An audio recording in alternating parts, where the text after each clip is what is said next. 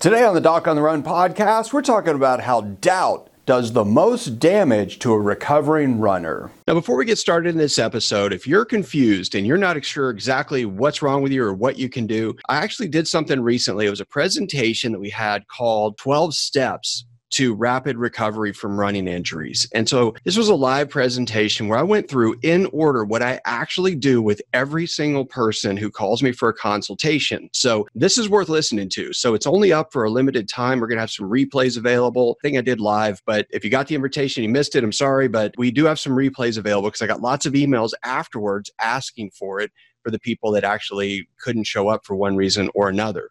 So we will have those available. If you want to get it, you can go to docontherun.com slash 12 steps and you should be able to access it there if it's still live whenever you're listening to this. That's one thing that might be really useful for you if you are confused. So let's cue up the theme song and then we'll get right into the episode so, the big question is this How are runners like us, who don't like hearing doctors say, just stop running, who know that we simply have to stay active, how do we heal in a way that lets us stay strong, maintain our running fitness, and keep preparing for the next race, and still heal without making the injury worse? Well, that is the question, and this podcast will give you the answers. My name is Dr. Christopher Segler, and welcome to the Doc on the Run podcast.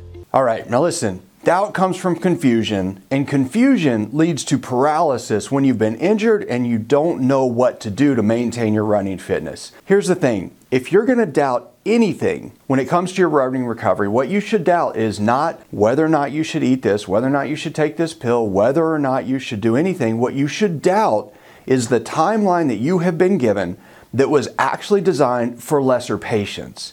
When doctors give standardized protocols for recovery from a standard injury, they are always built for standard average patients. And let's face it, runners are not average. You're healthier, you're more motivated, you pay closer attention to what you need to do to get stronger, and that is not what average patients do. So when you get a timeline that's not really designed specifically for runners, it will hold you back predictably. Now think about what you do in training. You get clear on your goals, you get clear on the work you have to do to achieve those goals, and then you start getting stronger by getting into action. That's what you have to do when you're an injured runner. You really need to think about where you are right now. Is your pain going down? Is it feeling better? Is there anything you're doing to maintain your running fitness? And if you've been told to just rest, the answer to that is probably no, but you have to get into action right away. So the way to do that is to get clear on your goals. You need to pick a timeline that is actually based on goals of activity, not waiting. Not waiting for an x ray, not waiting for some blood test, not waiting for your next appointment with a doctor, but figuring out what are the things that you can do right now that will not put stress on the injured tissue, that will help you maintain your running fitness right now. If you do not do that, you will not get back to running faster. And when you do get back to running, what's going to happen is you're going to be running a whole lot slower, predictably, because you're losing all your fitness while you're just sitting around waiting. All of that waiting is a result of doubting what you can do. You have to focus on the stuff that you know works.